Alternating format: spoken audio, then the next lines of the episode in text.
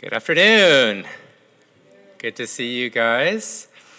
Uh, we're going to be continuing with a series that we've been uh, looking at for the past several weeks about living the resurrected life. And when we look at the resurrected life, um, we've been basing it on this verse in, I'm sorry, it's not up here, John 11 25, uh, where Jesus says, I am the resurrection and the life.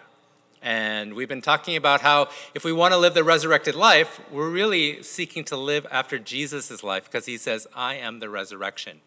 Uh, last week we looked at two verses in particular uh, that talked about what we need to address before we can start living the resurrected life. We have to deal with our old self first. So we looked at this passage in Romans 8 15.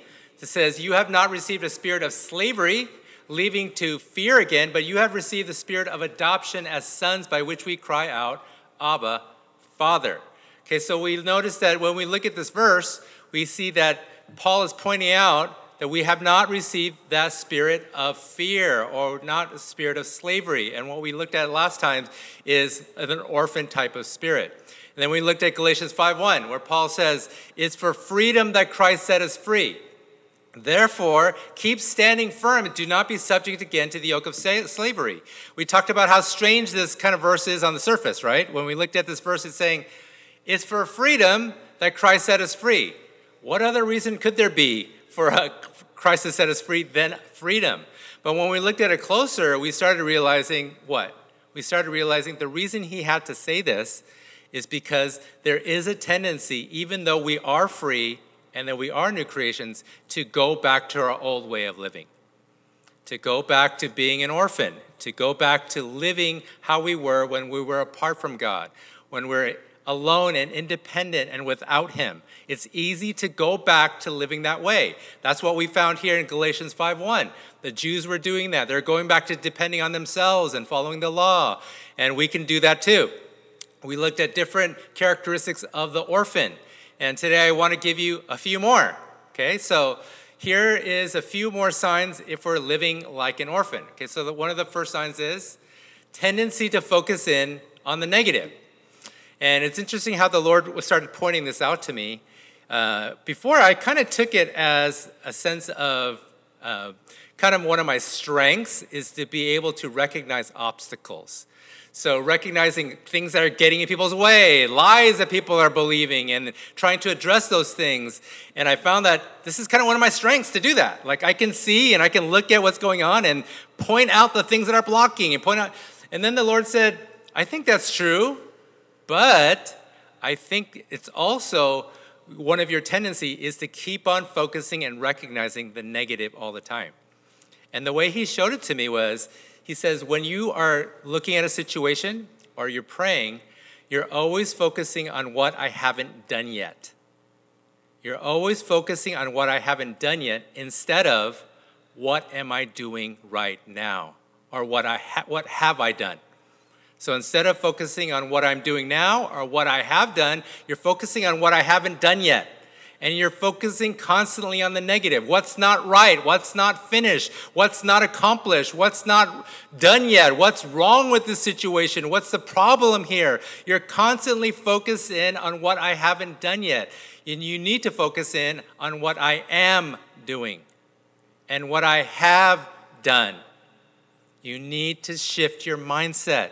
The orphan is constantly looking at their lack what they're missing, what they're lacking, and being less than. The orphan mindset is always thinking about the negative side of these things and can't focus in on the positive things that the Lord is doing or has done, and we're totally missing those things. If our focus is constantly on those things, we're missing the things that God is currently doing.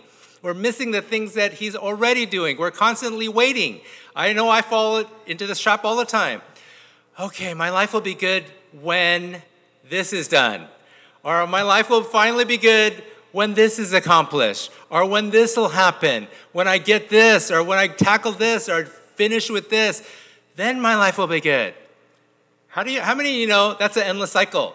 Once that one thing happens, you have 10 more things that are going to happen. And you're wondering, is this the life that God freed us to live, where we're in a constant cycle of waiting? We're just waiting to live a free life. We're waiting to live the resurrected life. We need to recognize when we have the orphan mindset. Are we always focusing on what's not yet, on, on the negative? Are we focusing on what God is doing and what He has done? Another thing is that orphans are always feeling restless. They have a feeling of restlessness. It's hard for them to stay quiet. Okay, and I, I dealt with this for a long time. The Lord has been dealing with this with me. It's hard to be quiet, especially with technology. Technology makes it very difficult to stay still because there's a constant stream of things we can be looking at. There's a constant stream. Like, I know the Lord is speaking to me this when, like, I would go and do like some errands and stuff. I'd go to the post office and there's like a big old line. Okay, so what do I do? I pick out my phone and like I do something. I check my email. I respond to different things. I, you know, some things might be good, like I'm reading the Bible or, or whatever I'm doing on the phone, but whatever it is, I can't stay quiet. I can't stay still. I'm always restless. How is this a sign of the orphan spirit? Because the orphan is constantly striving. They can't be at rest and be under the covering of a father who takes care of things for them. Right? I know when I look at my kids, especially when they're young, maybe not so much now as teenagers, but when they were young, right? When there was something that was scary or something going on, and that they would come to me or come to my wife, and then we would just hold them, they would be at complete rest. You know, when they were scared before, when they were frightened before, but they didn't have any care or concern. They were just at complete rest. Jesus was, uh, the Lord is reminding of the story with Jesus. And Jesus is with his disciples, and then they're uh, crossing the, the lake, and then there's a storm that's happening. So if you're familiar with that story, when that storm happens, what's, what is Jesus doing? He's asleep, right? And the Lord was telling me, this is how I want you to trust. I want you to trust that when even when the storm is happening, you have so much peace that physically you're asleep. Jesus had so much trust in his father because before they got into the boat, the father was telling him, We're going to go to the other side and we're going to do X, Y, and Z. He already told him. He trusts him so much that even though there was a storm happening where the seasoned fishermen were afraid for their life, it was not a small thing, he was still asleep. And you might be thinking, Okay, it's easy to be go through the storm when you're asleep. You don't even see what's happening. But what happens when the disciples wake him up? When they wake him up, he looks at the storm and then he's still at peace. In fact, that's what he speaks, doesn't he? He says, Peace, be still. How can he speak peace? Because that's what he's feeling. That's what he's carrying. He's carrying the Lord's peace. And that's what he's releasing to the winds and the waves. When we are feeling like orphans, we're constantly striving and we feel tired. I know I do. When you're constantly striving, constantly feeling like you need to produce it, you need to do it, you need to carry it, you need to accomplish it, you need to fix it, you need to do this and you need to do that. When it's always on you, you're feeling like an orphan. That's the orphan mindset. Instead of like a child of God who feels like, no, I have a Father in heaven who is in control. I have a Father who loves me and cares for me. He knows how many hairs I have on my head. He knows everything that's in my heart, everything that I'm going through, all my needs, all my cares, all my worries, all the things that I'm going through. We need to recognize when we're having this orphan mindset. Third one, we're constantly focused in on tomorrow. We're constantly focused in on tomorrow. This is similar to what we're saying about not being able to recognize what God is doing today the reason that the orphan mindset is constantly thinking about tomorrow is because they feel insecure and they need to stay on top of things to be in control. Okay? I don't want things to surprise me. I don't want things to catch me off guard. I need to be ready. So in the on the surface, it looks positive. I'm a good planner. I'm a good thinker. I think about the future. And, and I'm not saying that those things are bad. Those things are actually good. People that have those strengths, that's good. Utilize those strengths. But when it becomes too much, then we start adopting the orphan mindset. We always have to stay ahead because we need to stay in control. And that's the sign of the orphan spirit. Do I always need to feel control because I don't feel secure? I don't feel safe. This is what we need to recognize. Are we carrying these mindsets or this spirit of slavery like Romans 8:15 says? Do we carry this? So um, I want us to be able to, to see if we recognize this, and I see a lot of heads nodding when we're going through, I, I go through all of those. This list I have is not from the Bible, okay? The idea is from the Bible, but that list is not from the Bible. That list is from my life.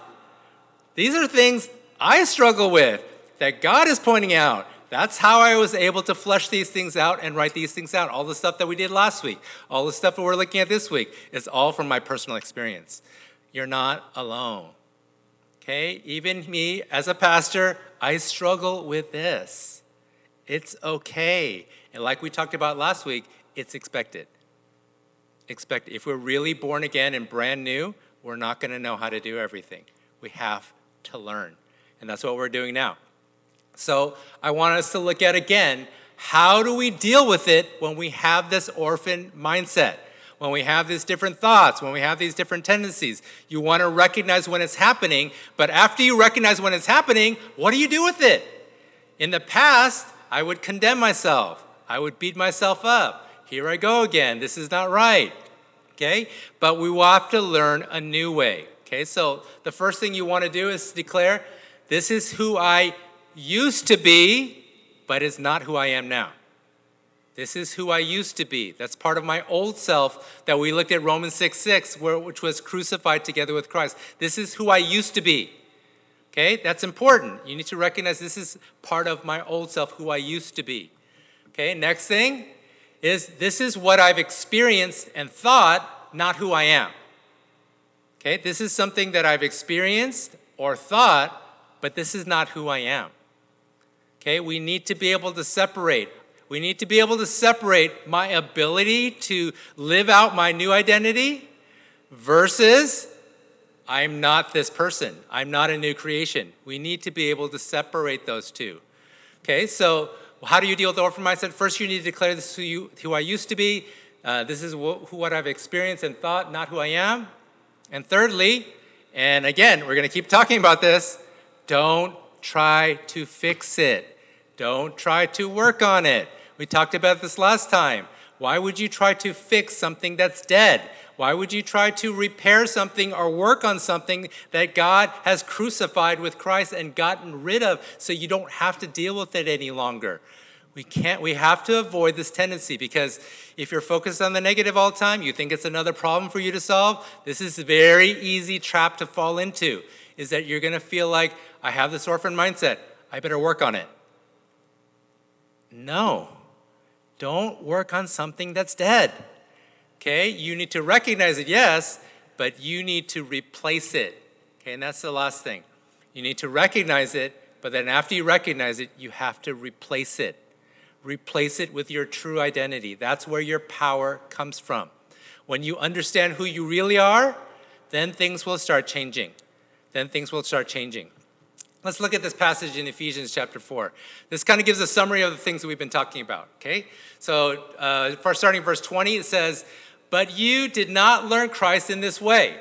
If indeed you have heard him, you've heard him and have been taught in him, just as the truth is in Jesus, that in reference to your former manner of life, you lay aside the old self, which is being corrupted in accordance with the lust of the lust of deceit and that you be renewed in the spirit of your mind and put on the new self, which is in the likeness of God, has been created in righteousness and holiness of the truth. Okay, so when we look at this passage, you notice that there's an exchange happening.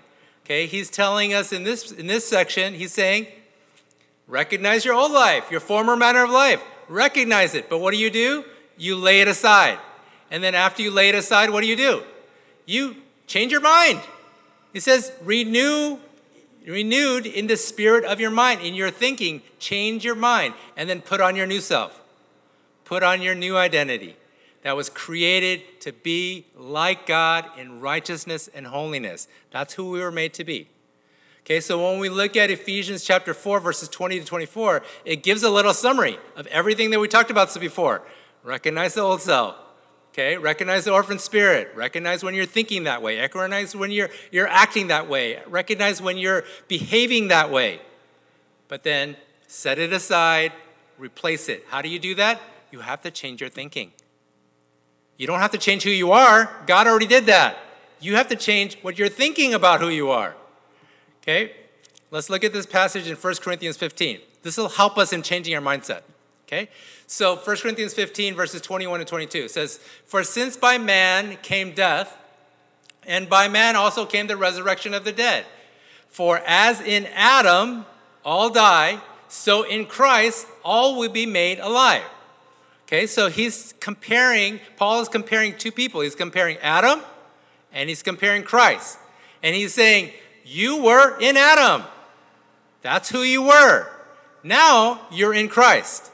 Okay, and it's really important that we recognize this because we talked about this analogy of us being born again, that we're born again into a new family, that we're children of God. You need to recognize your old family, which is Adam's family. Okay, no pun intended. It's Adam's family. That's who we used to belong in that family line, and now we have a new family line. We are in Christ's family line. Okay, this is important. Okay, and you see this all throughout the Bible. So you look at the Old Testament, you know one of the most common names that God refers to himself as? One of the most common names in the Old Testament that God refers to himself as is I am the God of Abraham, Isaac, and Jacob. Have you ever read that? Many, many times. Hundreds of times, probably, he refers to himself I am the God of Abraham, Isaac, and Jacob. He calls himself that even though they've been dead for thousands of years. He calls himself that in the Kings and Judges. He still says, I am the God of Abraham, Isaac, and Jacob. Abraham and Isaac and Jacob, they were a long time ago. They were thousands of years ago. Why is he still referring himself to the God of Abraham, Isaac, and Jacob? Why? I believe he keeps referring himself to the God of Abraham, Isaac, and Jacob because we are connected. God is doing things through history and through family lines and through generations. It's hard for us as individuals, especially in the United States. We're very individualistic. It's just the unholy trinity, me, myself, and I. Okay, that's our new trinity. That's our trinity that we work with. Is we're very self-focused. We don't see what's happening in the big, bigger picture. We don't see how we're connected. In fact, we don't want other people to be going into our business. We don't want other people to be affecting what we do. We want to stay independent. We want to be separated. But guess what? That's not the reality. That's not the reality of what God intended. That's not the reality of how He works. That's not the reality of how He operates. He created us as a family that's all connected together. That's why the Bible, Bible refers to the church as a family. That's why when we look at the family, it's supposed to be a picture of, of who? Of God. That's who he's a picture of. When we look at the family, it's all connected. We need to be able to see he's the God of Abraham, Isaac, and genera- and Isaac and Jacob. He's the God that works through the generations. He's the God that works from one generation to the next generation. It's interesting because um, I remember one time I was spending time with the Lord, and I was thinking about this whole idea about family, you know, and how God was restoring my hope in family. And I shared before that I had gone through a lot of dysfunction and pain in my own uh, family, and I wanted something new. I wanted something different to experience. And the Lord said, um, You need to stop being an orphan, which is stop focusing on the negative. Okay? Because whenever I looked at my childhood, I only focused on the negative. And He said, Start seeing what I was doing because I was still there. Even though you experience that, even though you experience discouragement, you experience condemnation, you experience pressure, you experience like pain or being uh, un- unbelie- not believed in, and all these different things, stop focusing solely on the negative. See what I was doing. And then he started showing me he was there. He was working. He did start showing me different things that He was blessing me, that was a privilege, that was good. Then He started showing me it wasn't just with my nuclear family, with my father my mother, but it was with my grandfather. He told me it extends out further and probably further than that, that I don't even know who they are. I don't even know their names. But God was working in them too. That still affects me today. That God was showing me, He was showing me how my grandfather was the reason I became a pastor. That he was the one that spoke into me. He was the one that actually led his family, that eventually produced me. That God was showing me the reason I am who today was partly because of him. God is working through the generations. We have to not have the orphan mindset that can only look at ourselves, that's only consumed with us.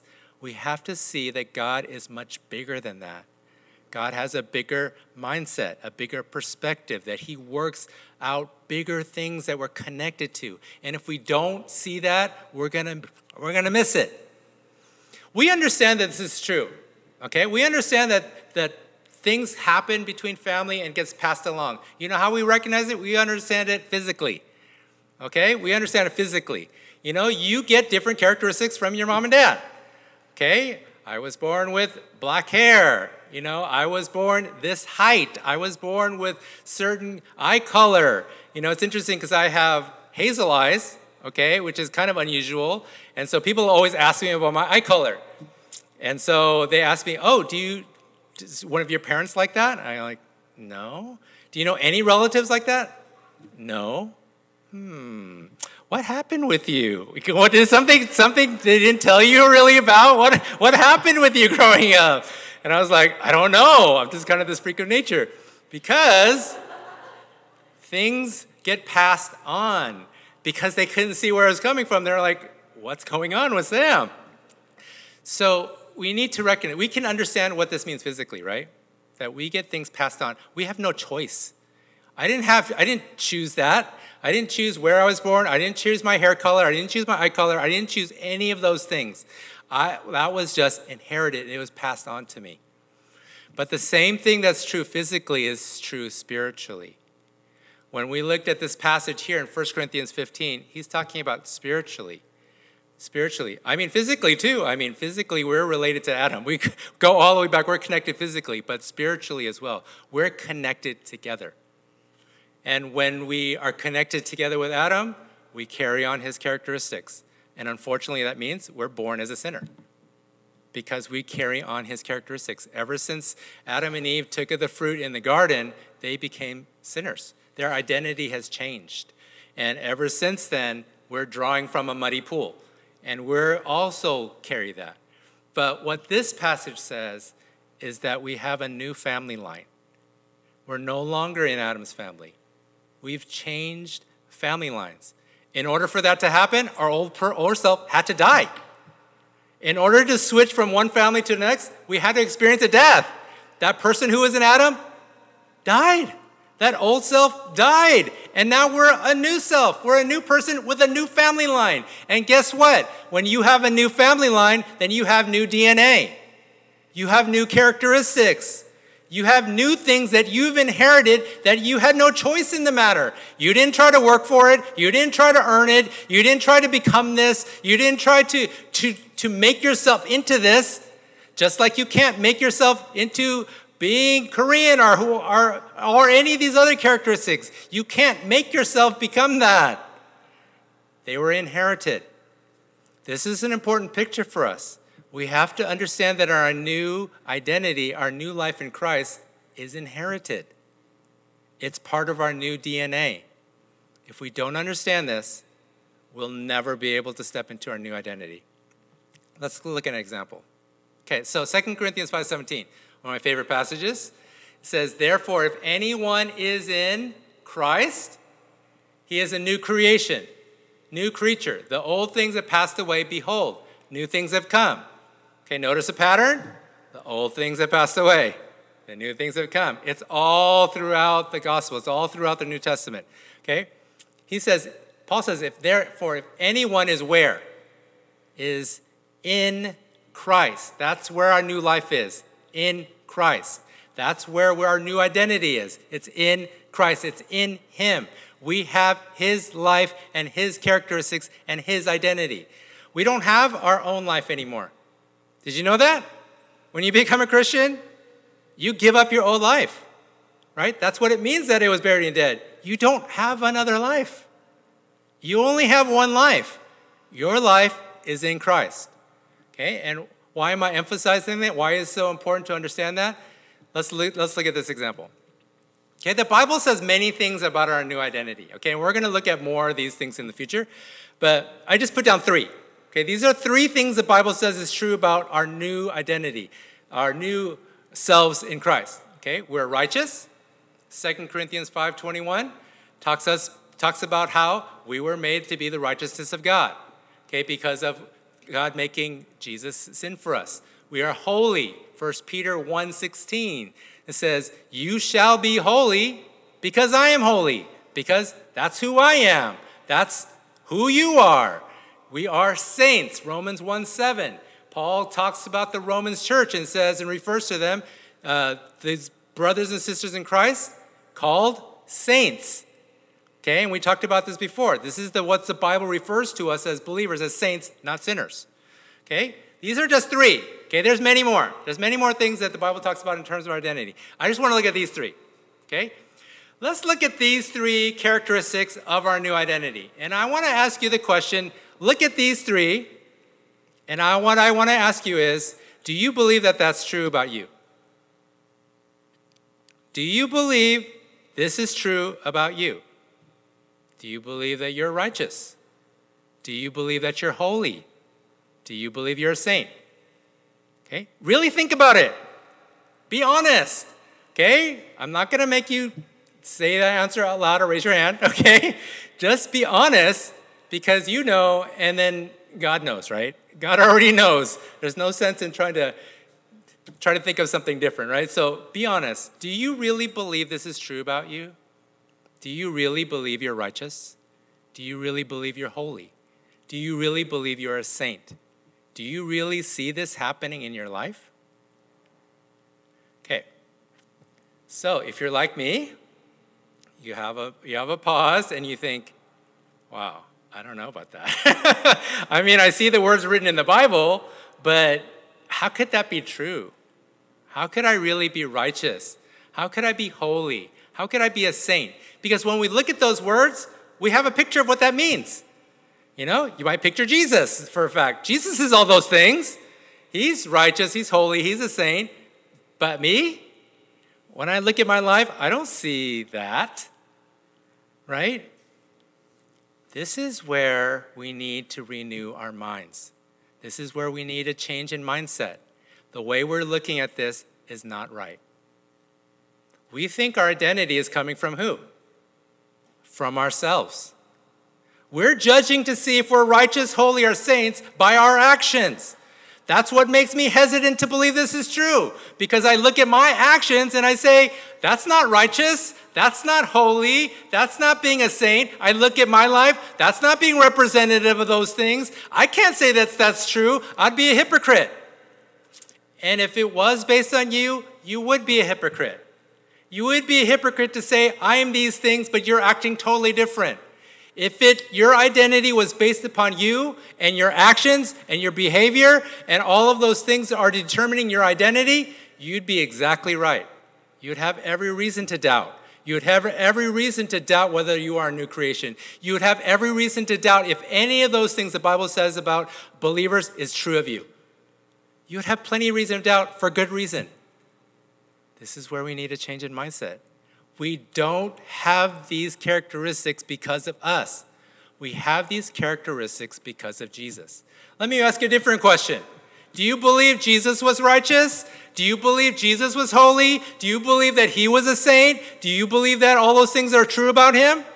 If you say yes, then that's also true of you because guess what? Colossians 3 says Jesus is our life. He is our life. We have a new life in Christ. That our life is an expression of who we are in Him. We carry His characteristics. Otherwise, there's no way the Bible could say we are holy, that we are righteous. How good do you have to be for this to be true? Tell me. If you're basing your identity on what you do, how good do you have to be to ever believe this is true? Could you ever believe this is true about you? If you're judging it upon your, your actions and your behavior and your performance, could we ever be confident in our identity? Could we ever say, Yes, I am righteous. Yes, I'm holy. Yes, I am so humble too. Uh, you know, it's just, it doesn't sound right. We sound prideful. But that's not how God designed it. He gave us a new identity and a new source of identity. Before we were a Christian, you got your identity from yourself or from the world or what other people said about you. There's no other option. You don't have God in your life. You're not recreated. That was your source of identity. It was, comes from you and the things that you do and the things that you perform and the way that you act and the way that people see you, the way that people acknowledge you, the way the world sees you. That's your source of an identity before you're a Christian. That person died with Christ. We are resurrected and we are now new creations. New creations in Christ. Before we got it from Adam, we carried on his characteristics, we carried on his spiritual DNA. Now we're in Christ. We have new spiritual DNA. We have new characteristics that come from who? That come from Jesus. That's why he says, I am the resurrection and the life. I am now your life. You're living out my life. Do you know the word Christians? You know the way that it had came about? Christians meant little Christ. That's why that's how the term Christians came about is that they were little Christ. They were representative of who Christ was. They were living Christ's life. This is our new identity. We don't have another life. And the more we keep thinking we do, the more we keep thinking that we're orphans, the more we keep thinking we need to work on things so that we can become righteous, that we can feel holy, that we can be a saint, the more we think it's on us, the more difficult it's going to be. The more unsure you're going to be. The more of an orphan you're going to be. You're going to continually be insecure. You can't be secure if it's based upon you and your doing. God did not create us to get value from ourselves. God created us to get value from Him. You don't determine who you are. No other people determine who you are. Your parents don't determine you are. Your girlfriend or your boyfriend doesn't determine you. Your spouse doesn't determine who you are. Only God does that. He is our creator. Only He determines who we are. Only He determines our identity and our value. Only Him. Other people can affirm that, other people can support that, other people can encourage that, but they can't replace that. They can't replace that. Our life and our identity is in Jesus. And we have to have a change in mindset that it's not coming from us and what we can do. It's, you have to break this, and it's not easy. so, we will talk about this again in the future, but we have to have a change in mindset that we really believe our new life is in Christ. So, as we close, I want to just have us close and have us make that declaration to the Lord. So, Lord, we want to declare in faith that we are no longer slaves, we are no longer orphans that's not who we are. That's who we used to be. We want to declare that, that truth that because of Jesus, we don't have to do that anymore.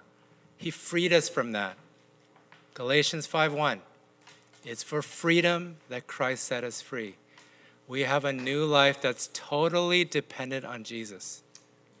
We have a new life that's totally dependent on all of who He is. That's not dependent on us. We have a new life that expresses Him, His character, His joy, His righteousness, His holiness. We have all of that because we're in Jesus, not because of us. So I pray that Holy Spirit, start getting those brain cells working. Help us to think that new way. Help us to reform our thinking to the truth of who you believe us to be and where our new life is. Thank you that we have it in Jesus, that He's our cornerstone, He's our rock, He's our fortress, He's our life, He is our everything. Thank you, Lord, for making it possible that we can live this resurrected, new, abundant life. Thank you, Lord. In Jesus' name, amen.